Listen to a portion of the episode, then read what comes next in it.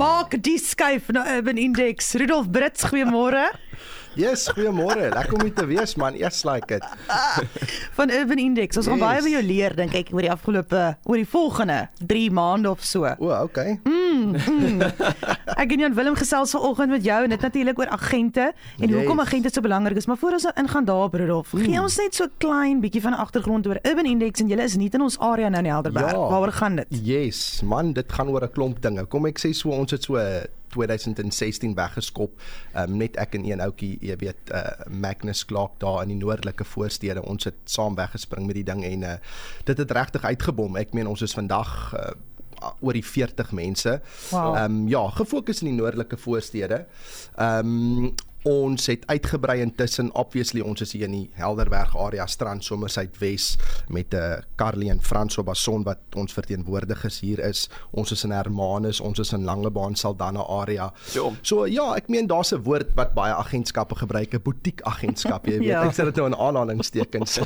maar ek meen wat beteken dit op die ou ende van die dag? So ons ja, ons is 'n butiek agentskap, maar ook nie, jy weet. Ja. Ons fokus is net baie baie meer gesentreerd op die agent en um om die agente supersterk te kry daar mm. buite en ook op die kliënt natuurlik. So ons is glad nie mm. ons is glad nie 'n uh, 'n uh, 'n top bottom firma soos hulle dit noem nie. Ons is 'n bottoms up, jy weet. Okay. Ons ons ons ons werk boontoe. Ehm um, alles alles gaan oor die kliënt op die ou ende van die dag. Dis ons baas as ons dit so kan stel. So dis 'n hele ander mentaliteit waarop ons hardloop.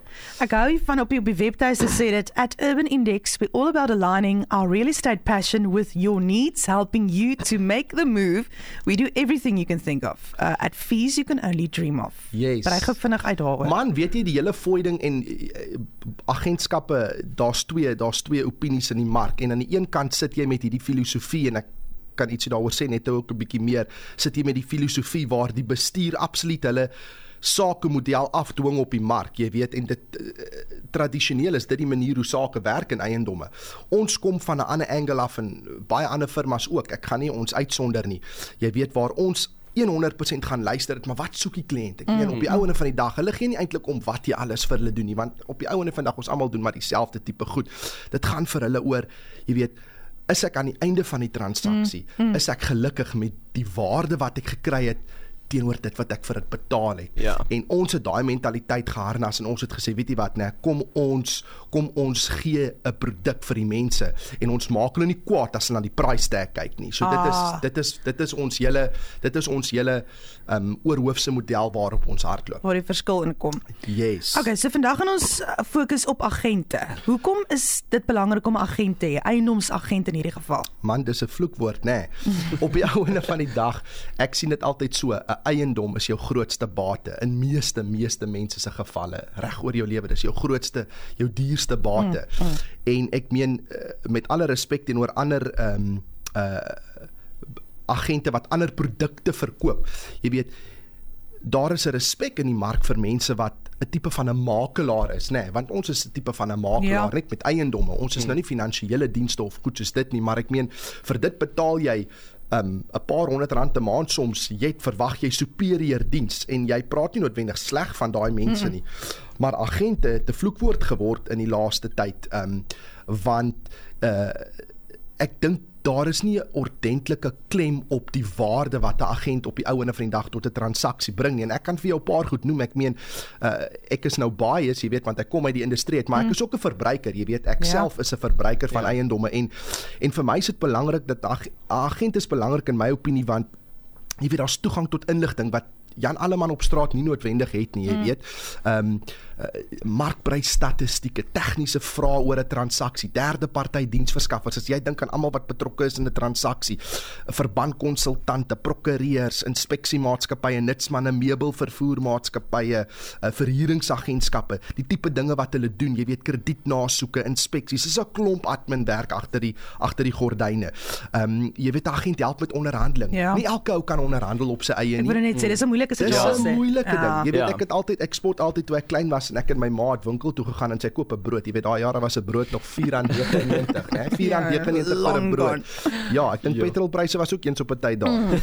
Ehm um, jy weet my ma sal vir die kassier agter die agter die toonbank vir afslag vra op die Ja, brood, jy ja. weet. Uh, Onderhandel. Ek het my, ek het Ja. my kop weggesteek, maar sy het dit gedoen. Maar nie almal kan dit doen Doen nie, Jy ja. weet nie almal wil nie almal wil onderhandel nie. So Ja. dis dis 'n moeilike ding en daar's nie net 'n prys wat onderhandel moet word nie. Daar's so 'n klomp dinge, want daar's so 'n klomp fooie wat betaal moet word. Gaan jy dit doen? Gaan ek dit doen? Wanneer gaan dit gebeur? So jy sit miskien met 'n verkoper wat braaf is om te onderhandel, maar met 'n koper wat aan die ander kant 'n bietjie skaam is. En om daai proses net maklik en en en en gesond te hou, sê ek, weet jy wat, nee, agent is opgewasse vir die saak. Kontrak, die kontrak is 'n vet ding. Ons gaan ons kan later in die reeks daaroor meer praat, maar die kontrak is vol vol vol wetlike en tegniese klousules wat absolute ou kan moeg maak. Um, jy weet terugvoering. Agent gee vir jou terugvoering. Jy wil weet wat aangaan. Jy het een nommer om te bel. Jy hoef nie die inspeksie ouens of die Oh, prokureur of die ah, ah. kant toe. of- Oh. Jy Nee, bel die agent. As die agent sy foon antwoord, nee, dis ook belangrik. Sleuteloorhandiging, al daai tipe dinge. So, so op die ouene van die dag, nee, agent beskik oor stelsels en inligting wat bloot die transaksie vir jou gerieflik gaan maak. Dis als waaroor dit gaan oor die gerieflikheid van die transaksie. Natuurlik kan jy natuurlike ervaring ook hê waar dinge glad nie gerieflik vir jou uitdraai nie. En dis hoekom dit natuurlik ook belangrik is om te kyk en ek dink dit bring ons by ons volgende punt, waarna moet jy kyk wanneer jy 'n agent kies, jy weet. Ehm um, weet jy Anel, net daar's talle agente daar buite wat vir jare lank besigheid doen en ehm um, sonder die nodige vaardighede. Mm. Maar weet jy wat, net die ouens hulle ken eiendom, hulle is briljante eh, verkoopsmense, hulle kan lekker onderhandel gladde bek, nê. Nee, Ja, ja, ja, praat maklik. Ja, gladde bek. Mm. Dis lekker en dis goed en ek meen daai mense is eh, ek meen ek ondersteun dit 100%. Maar op die ou en van die dag, daar's sekere tegniese aspekte wat 'n verbruiker regtig staat maak op in 'n agent. En ek meen as daai goed ontbreek en iets gaan suit, ehm um, dit kan groot moeilikheid inhou. Uh jy weet grootendeels dit is hoekom daar so 'n groot segment in die verbruikersmark mm, is wat antagonisties is teenoor Ja, eiendomsagente. absoluut. Ehm um, ek het gespot vroeër en gesê dis 'n vloekwoord, nê. Nee, ek meen eh, mense is antagonisties teenoor eiendomsagente en en en en daar's sekere dinge waarna 'n ou moet kyk wanneer jy 'n agent kies. Ek sê altyd ehm um, dit gaan nie net oor die kommissie wat hulle vir jou vra nie. Ja, dit raak jou sak en dit is versekerde element om te oorweeg. Ehm um, maar is die agent wettig? Jy weet 'n agent moet 'n lisensie hê, soos iemand Ja. wat lewensversekering verkoop. Ja. Jy kan net lewensversekering verkoop soos jy wil. Party mense doen, maar kom ons vergeet nou van dit. Jy weet maar op jou en my dag. Jy het 'n lisensie nodig.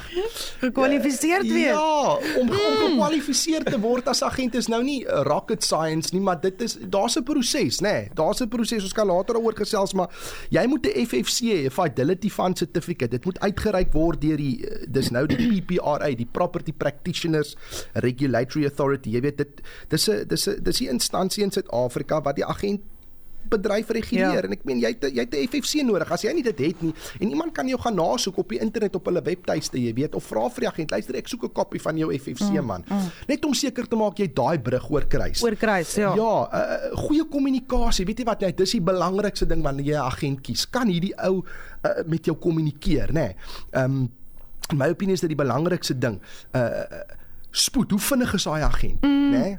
uh, deesdae worry ons nie meer oor hoe mooi is jy man kan jy dit goed of sleg doen nie ek wil Ja. weet hoe vinnig is jy ek Yes. Spoed is 'n probleem, ek moet Ja, sê dit ja. is mm, ja ek ek het self al beleef, ja. Ek spot altyd in die klas dan sê ek vir die ouens luister hierson, hy gee my 'n wiskunde som en dan gee hulle vir my hierdie 372 maal 5490. nou gooi ek so 'n groot getal ergens in die miljoene of somewhere en as ek so ver uit net want nou vat hulle so 'n paar sekondes en druk hulle dit op die sel kalkulator sê nee Rudolf, jy's heel verkeerd. Dan sê ek ja maar dit was vinnig. Jy weet En daai ding eh, dis 'n selling point hoor. Ek sê vir jou mense moet vinnig wees. En en en en ek weet as 'n verbruiker in die industrie nee, as jy 'n agent bel en mm. en hulle antwoord nie hulle foon nie. Dis Yes. oukei, nee, want daai ou kan op die toilet sit of hy kan in die stort mm, wees of hy ja. kan slaap Ja. of in 'n vergadering wees. Maar weet jy wat nê, nee, oor 'n uur of twee van nou af is jy verseker klaar. Dan wat jy gedoen het, maar jy's suppose om klaar te wees. Nee, bel my terug.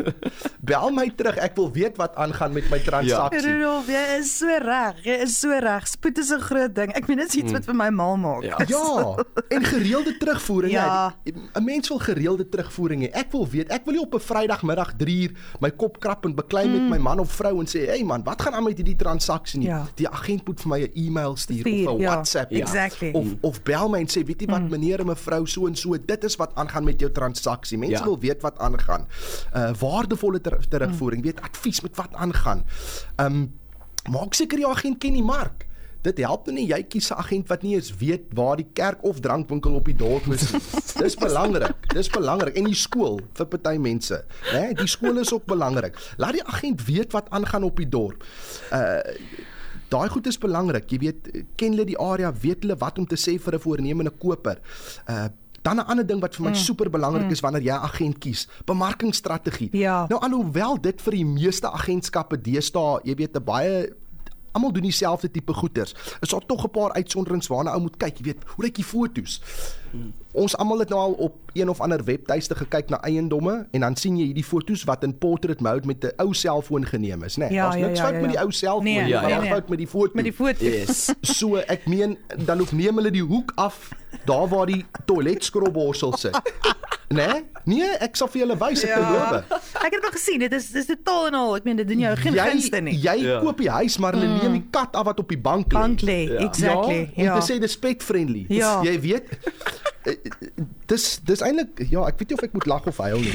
Ons gesels Rudolf wag het gou. Dit is Rudolf Brits natuurlik van Urban Index en ons gaan weekliks met hom gesels oor alle onderwerpe wanneer dit kom by eiendom koop en eiendom huur. Ons gesels oor agente vanoggend en hoekom jy 'n agent nodig het. Rudolf, jy het nog 'n minuut oor. Sê gou-gou vir ons, wat gebeur as jy nou nie 'n agent wil gebruik nie? Man, jy weet daar's mos altyd daai persoon in jou familie wat sê, "Man, ek het nie 'n agent nodig nie."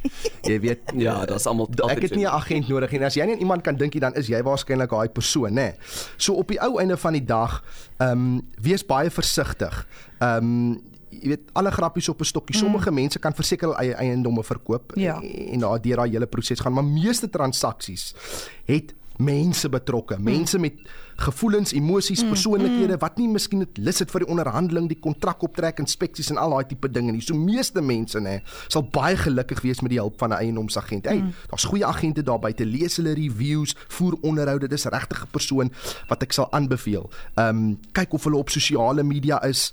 Ehm um, dis regtig waar as jy in daai 1% val wat jy nie nodig het nie, fair enough. Maar vir jou wat nie deur al daai drama wil gaan op 'n admin front ja. nie, kies 'n agent man, voer onderhoude, Ja. jy weet, lees die reviews, kies 'n agent, dis regtig waar iemand wat ek sterk kan aanbeveel. Gee vir die oue mandaat, hulle werk vir hulle geld, hulle doen harde werk. Ehm um, dis regtig iemand wat jou sal help in jou journey. En die nommer hier waar jy kan bel vir die Helderberg van Urban Index, hulle is nou nie in die area onthou, is 072 738 4646 en jy kan met Carly praat 072 738 4646. As jy 'n nommer gemis het, laat weet ons aan die ateljee, dan gee ek dit weer vir jou. En volgende week gesels ons weer met met Rudolf. Jy sien hoe vinnig gaan die tyd verby nie. Baie vinnig. Mens voel baie asof dit vinnig. baie lank is, maar eintlik nie. baie vinnig. Rudolf, dankie vir jou eerste insetsel. Ek dink dit het baie goed gegaan. Dankie vir julle. Nee, dis ek baie groot plesier. Lekker man. Love it. Cool. That insert proudly brought to you by Urban Index. Please go check them out, urbanindex.co.za.